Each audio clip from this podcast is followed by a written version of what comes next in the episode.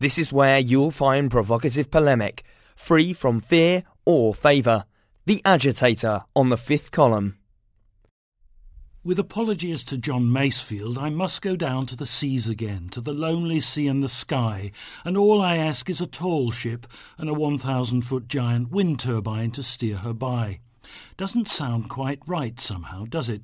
And if plans go ahead to build a new generation of so called super turbines off Britain's coastline, you can bet your life things won't look right either. We've got over 400 of these admittedly smaller machines dotted along our shores already, but local people from Whitehaven to Whitley Bay, from St Andrews to St Ives may soon have to brace themselves for many more.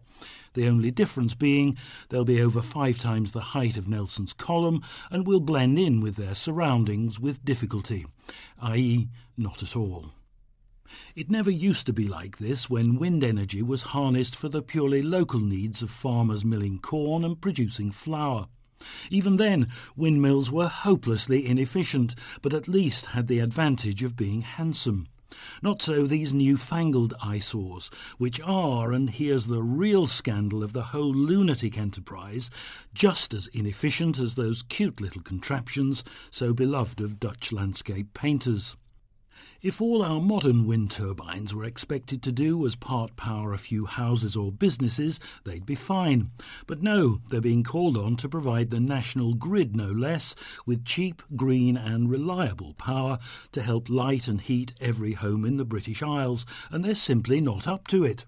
Generous subsidies mean the derisory amount of power they do produce isn't cheap, and guess who's paying for it? The metal and cement needed for their construction cancel out any green credentials, and their output is so reliable that they have to be backed up by conventional gas fired power stations, which kick in on those days when the wind stubbornly refuses to blow. Of course, the turbine companies will tell you otherwise.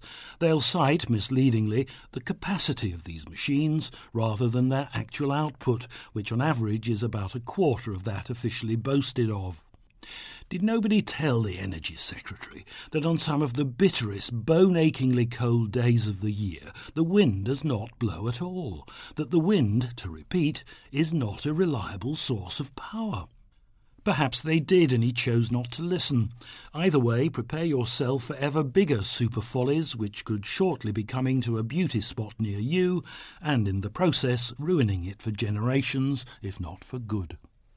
To hear more of our podcasts and to have your say, visit our website www.thefifthcolumn.co.uk.